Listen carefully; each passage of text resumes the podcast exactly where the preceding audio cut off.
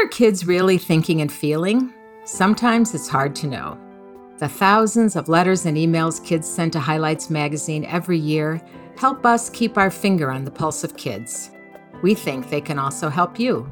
So each week on this podcast, we share a few of the messages we've received from kids and we discuss them with an expert. Lean in and listen to learn what kids want their grown-ups to know about being a kid today. I'm Christine French Cully, and you're listening to Dear Highlights. Dear Highlights. I have a problem Dear with highlights. controlling my My temper. dad Dear works at night, and I miss I him all the two time. dads. I get keys Dear for Dear his cat. Dear Highlights. Dear highlights. Dear Dear Highlights. It's not easy being tween, and that's what we're talking about today. When we say tween, we're talking about kids who are between being a child and being a teenager. Kids between the ages of 9 and 12. They are about to experience some really impactful changes on their bodies with the onset of puberty. They're being exposed to new kinds of peer pressure, and some of it a little dangerous. They are expected to carry added responsibilities, and the transition from elementary school to middle school brings more homework and, for some, added anxiety. The tween years can be a time of confusion, emotional outbursts, and mood swings. We tend to think of these as the normal ups and downs associated with being on the cusp of adolescence, and most often that's the case. But in some kids, these may be signs of something more concerning.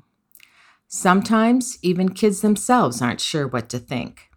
A young tween we'll call Julia wrote to highlights saying that she is grumpy every night and just wants everyone to stay away from her. I lock myself in my room, she wrote. I've considered running away or anything to get away from this world. Is it hormones? she wondered. I'm delighted to introduce today's guest, Dr. Parker Huston, a licensed clinical psychologist at Nationwide Children's Hospital in Columbus, Ohio, one of the largest pediatric hospitals and research networks in the U.S. There, he serves as clinical director of the On Our Sleeves program, a movement to transform children's mental health. He's a passionate advocate for kids and families, helping to educate them on mental health issues and helping them find agency. Dr. Huston, welcome to our podcast. Chris, thanks so much for having me. It's a pleasure to be here. Oh, we're so glad you're here. You know, from time to time, we receive letters from kids very much like the letter Julia wrote to us. To start our conversation today, I'd like our listeners to hear a few more kids describe their thoughts and feelings about this window of time. Here's a letter we received from Amanda, who wrote to share a bulleted list of behaviors she tries to follow. She wrote, Dear Highlights, these are some things I live by. Speak only when spoken to, and this rule applies only with my parents pretty much. No one cares how you feel, so put a smile on your face and pretend you're fine. Do what others want you to do, not what you want to do. Tell only good lies and some truth. Good lies are lies that make others happy, even if it's not what you want to say. Example My mom asks every day, How was your day? Every day I reply quickly, Good. Lie. Then quickly change the subject and ask how her day was. She probably doesn't really want to know how my day was. She's just trying to be polite. Plus, she doesn't deserve to have any of my burdens on her shoulders along with her own. Cry at night when people think you're asleep. Know that whatever you do, you're going to fail. Never ask for anything. When people ask you if you want anything, always say no. Here's the problem I break my own code all the time. Today, I talked to my mom a few times without her talking to me first. How can I keep my code? It seems so hard. and here's one more. This was uh, unsigned. Dear Highlights, I don't know what to do with my life. I feel empty sometimes. For 11 years of my life, I've been doing what I was told to do. I go to school, I do my homework, I go home finding the weekend boring, and it continues like a cycle. I know that I'll grow up, I'll go to high school and college, then I'd get a job, then what? Money isn't important to me that much. All I would need is a house for my mom, dad, and myself to live in, and food for all of us. Is that it? I feel like I'm not destined to do anything. I don't want to give up my life studying chemicals like a scientist. I don't want to be a mail carrier or anything. I don't want to think about jobs right now. Besides jobs, how can I be happy for my life? I hardly enjoy things now. Oof. wow. Yeah, they are so honest and transparent. Um, yeah. It's a little heartbreaking. It is. It's amazing to think that kids in this age group already have so much insight into the way they think the world works and the way they think life is going to play out for them. And, you know, to me, both of those letters really highlight something that most of us as adults misperceive, which is that kids don't really understand this stuff and they don't have thoughts and feelings about mental health and about their emotions and about their future.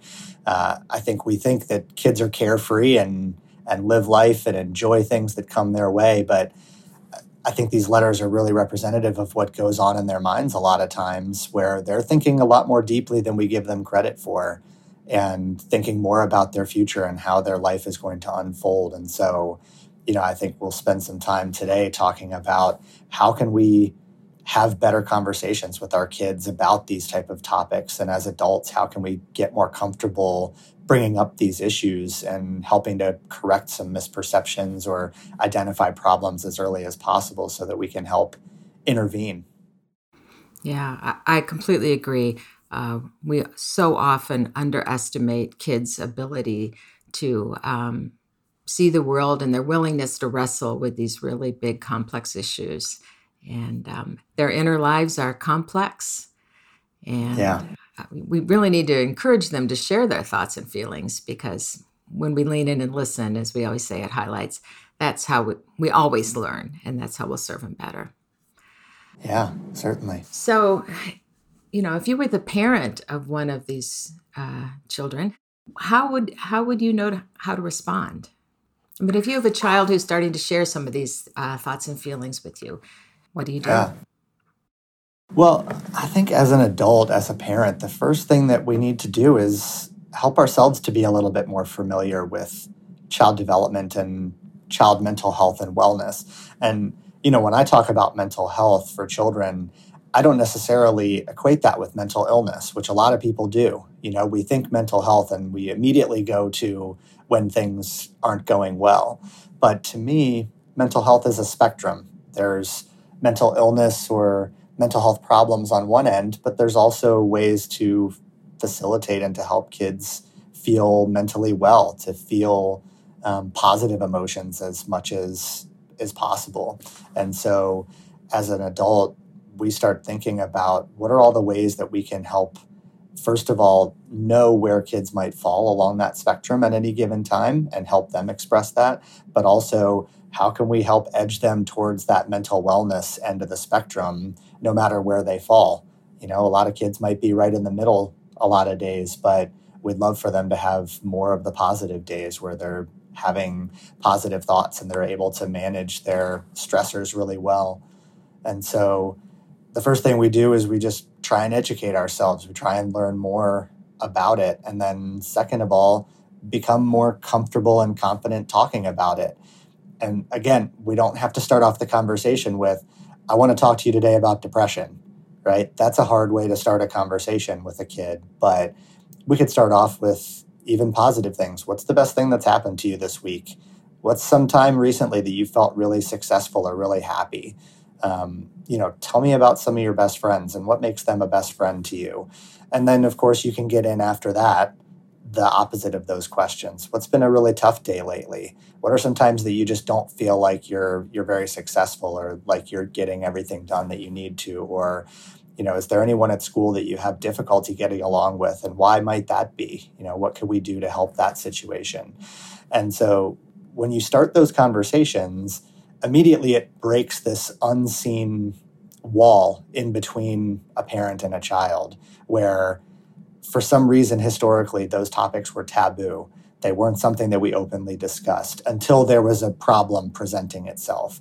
And so when we break down that wall it automatically makes it a little bit easier for everyone to talk to because there's a context there. You know we talk about that stuff now and we don't need to hide it as the as amanda wrote. You know that's heartbreaking to me because amanda's writing about i hide everything going on i don't want to burden anybody i don't want to tell anybody i don't want to ask for anything that i need uh, and you know that's something that is really difficult for a parent to pick up on because, as she said, I just sort of hide it all and I keep it to myself and I cry after everybody else has gone to sleep. And that's a really scary thought as a parent myself of an eight year old. You know, I'm, I'm nearing this level with my daughter and, um, you know, thinking that that might happen if I'm not trying to have these conversations is, uh, is unnerving for sure. Yeah, we hear that a lot from kids that they don't want to share their distress or their unhappiness with their parents because they don't want to disappoint them. They don't want to worry them. Um, they think they might be, their concerns might be dismissed. They might not be taken seriously.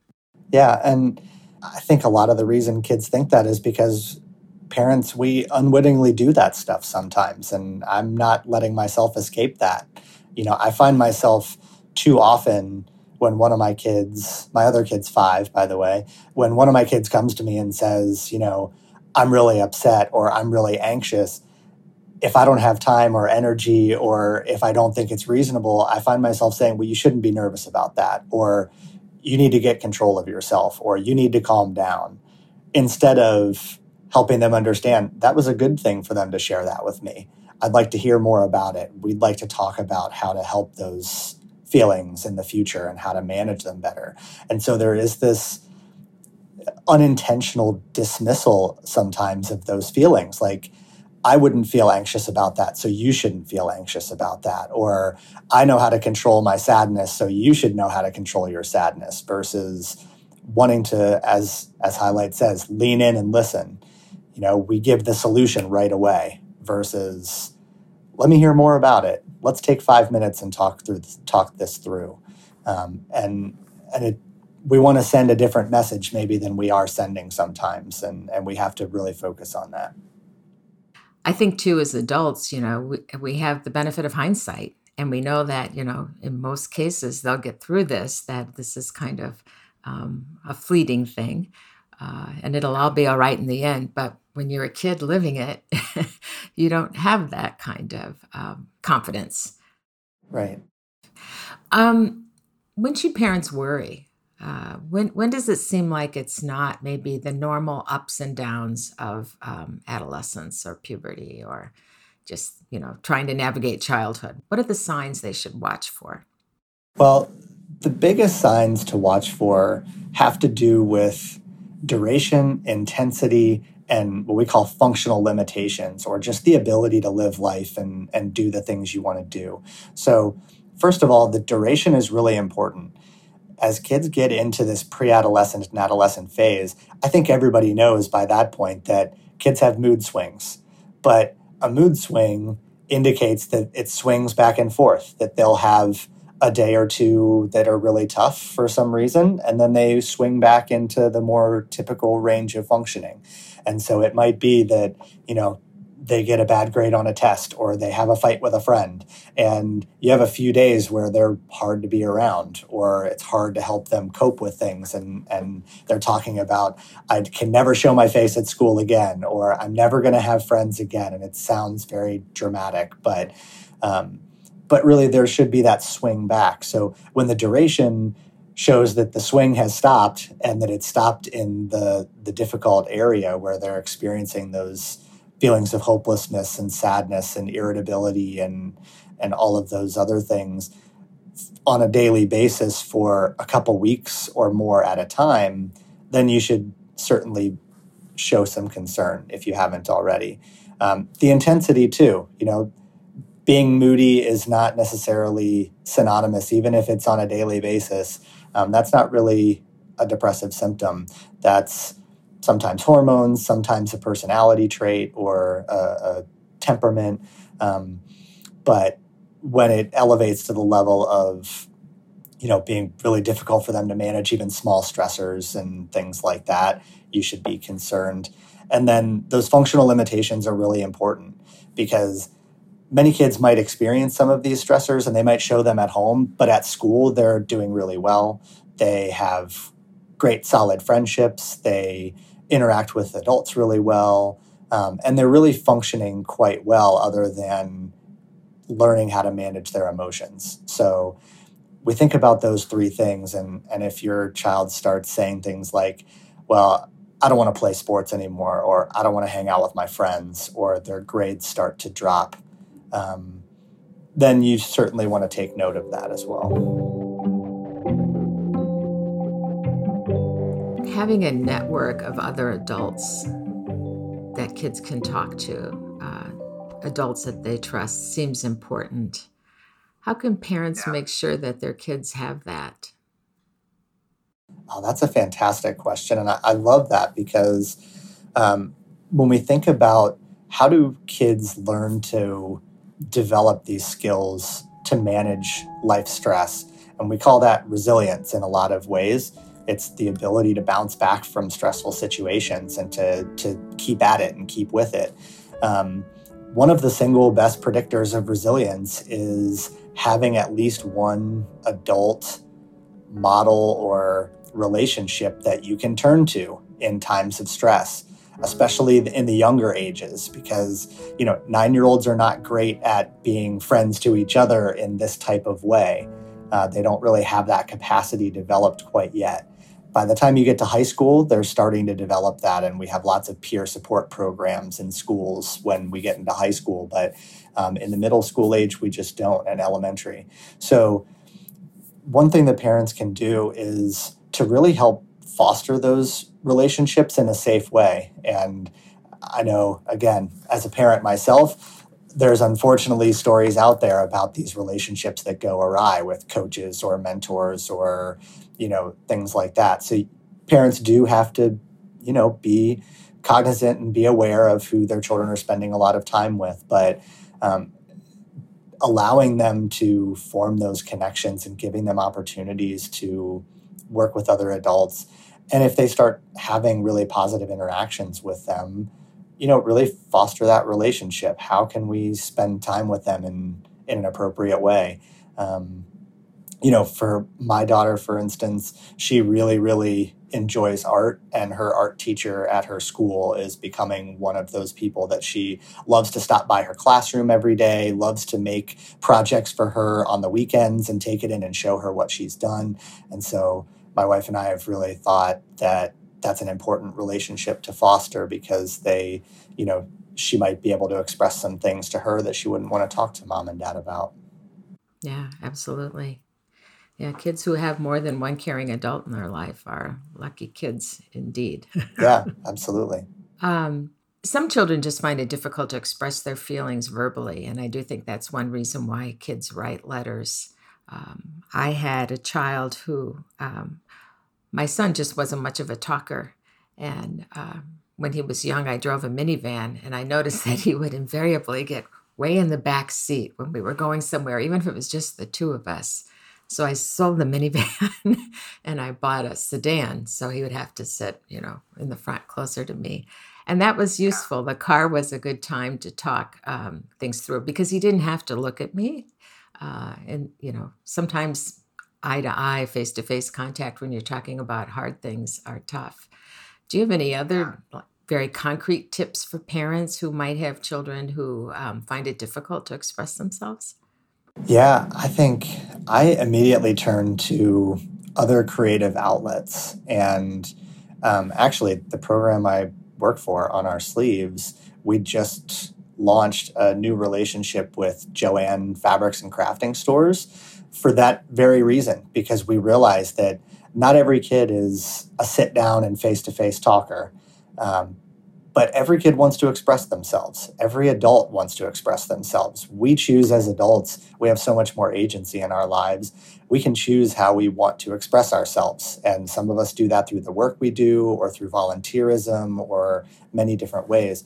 Um, so we need to give kids those opportunities as well. And so we we partnered with Jo-Ann to have them create crafting ideas or art like artistic ways of self-expression that then will hopefully stimulate some conversation based on that and can help parents and adults get into their child's world a little bit more and so um, you know helping them to to be creative in those ways sometimes for me the best thing to do is read different books and talk about the books because again it's sort of an indirect route to talk about something that might be on their mind when you can personify it for a character or for um, you know, another person, this is another person's story, but I wonder if you might feel like that sometimes.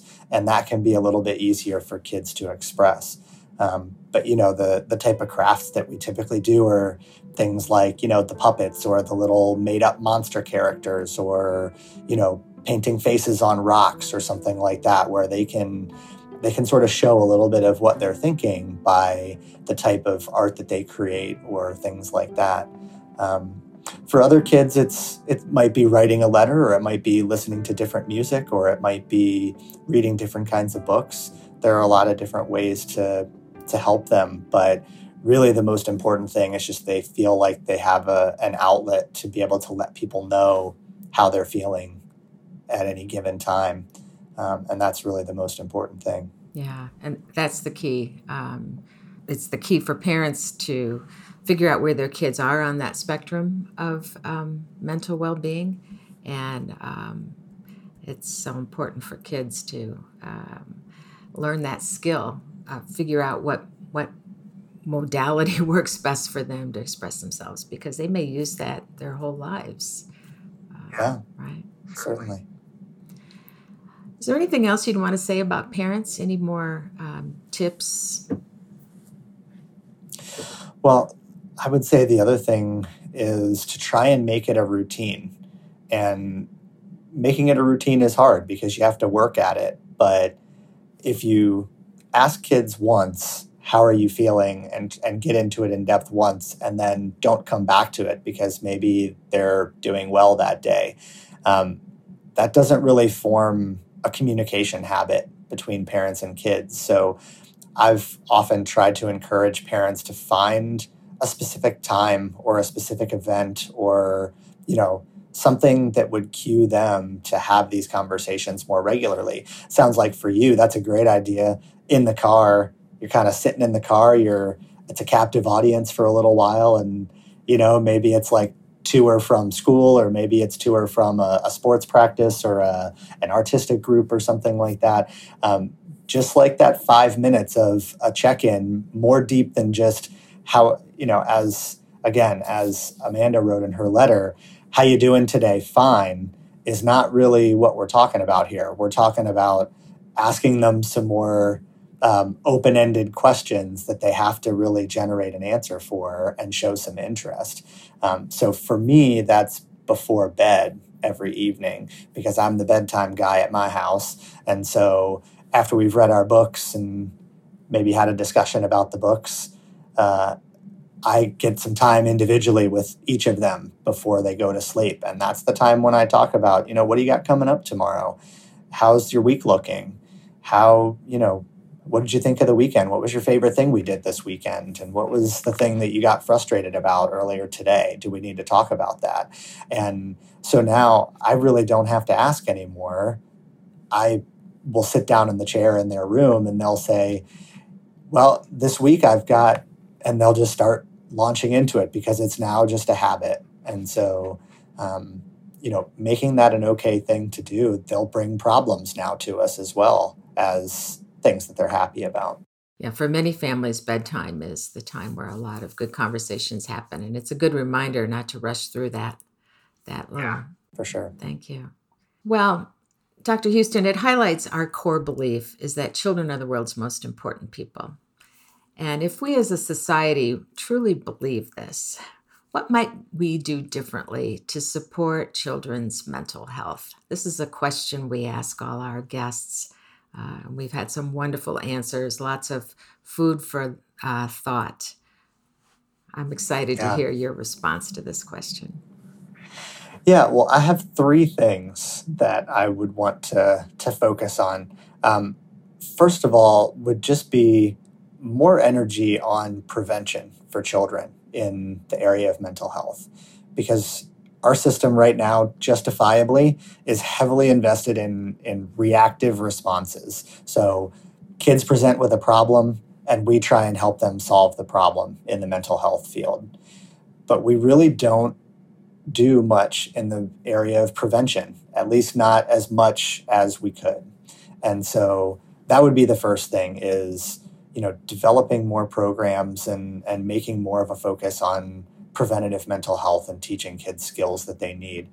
The second thing would be um, more resources in schools because teachers spend or kids spend so much time in school with their teachers and other educators that you know it only makes sense to me that we provide teachers and other educators with as many resources as possible to work with the kids in their classrooms and it's amazing to me how many teachers i talk to as part of my job who say i just really don't i don't know how to talk about this with my students in a productive way i'm scared about what they might say back to me and how i would respond and I don't really have as many resources at my fingertips as I would like, especially in the younger age groups. You know, elementary school, especially. I think there's there's not enough there.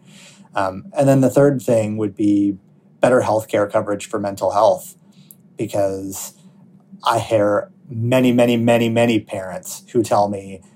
I think they might benefit from working with a psychologist or a mental health professional, but it costs a lot and we can't afford it. And so we'll just try and figure it out at home or you know we'll try and rely on resources we can find online which is a great place to start but there are lots of kids who really would benefit from talking with someone as early as possible before they end up in a crisis situation where parents don't have a choice anymore and then they're they're sort of into the system later than they could have been so those would be the three things i think we could do that would really benefit kids both in the short term and long term. Yeah, thank you. Those are three important things. I'm so glad you shared them with us. And thank you for being on the podcast today. You've given parents some really concrete ideas on how to help their kids transition um, from childhood to uh, adolescence and to adulthood. And we're always uh, happy to have you come back. Thank you so much. Yeah, anytime. It's a pleasure. Thanks for all you do for kids. And, um, you know, responding to those letters over the years, I, I can guarantee that made a difference in a lot of kids' lives, hearing back with some some wise words and encouragement. So thanks for your for your support of kids over these last many, many decades. Yeah, 75 years this year. Yeah, it's an honor That's and a awesome. privilege to answer those letters. Yep. Thank you so much.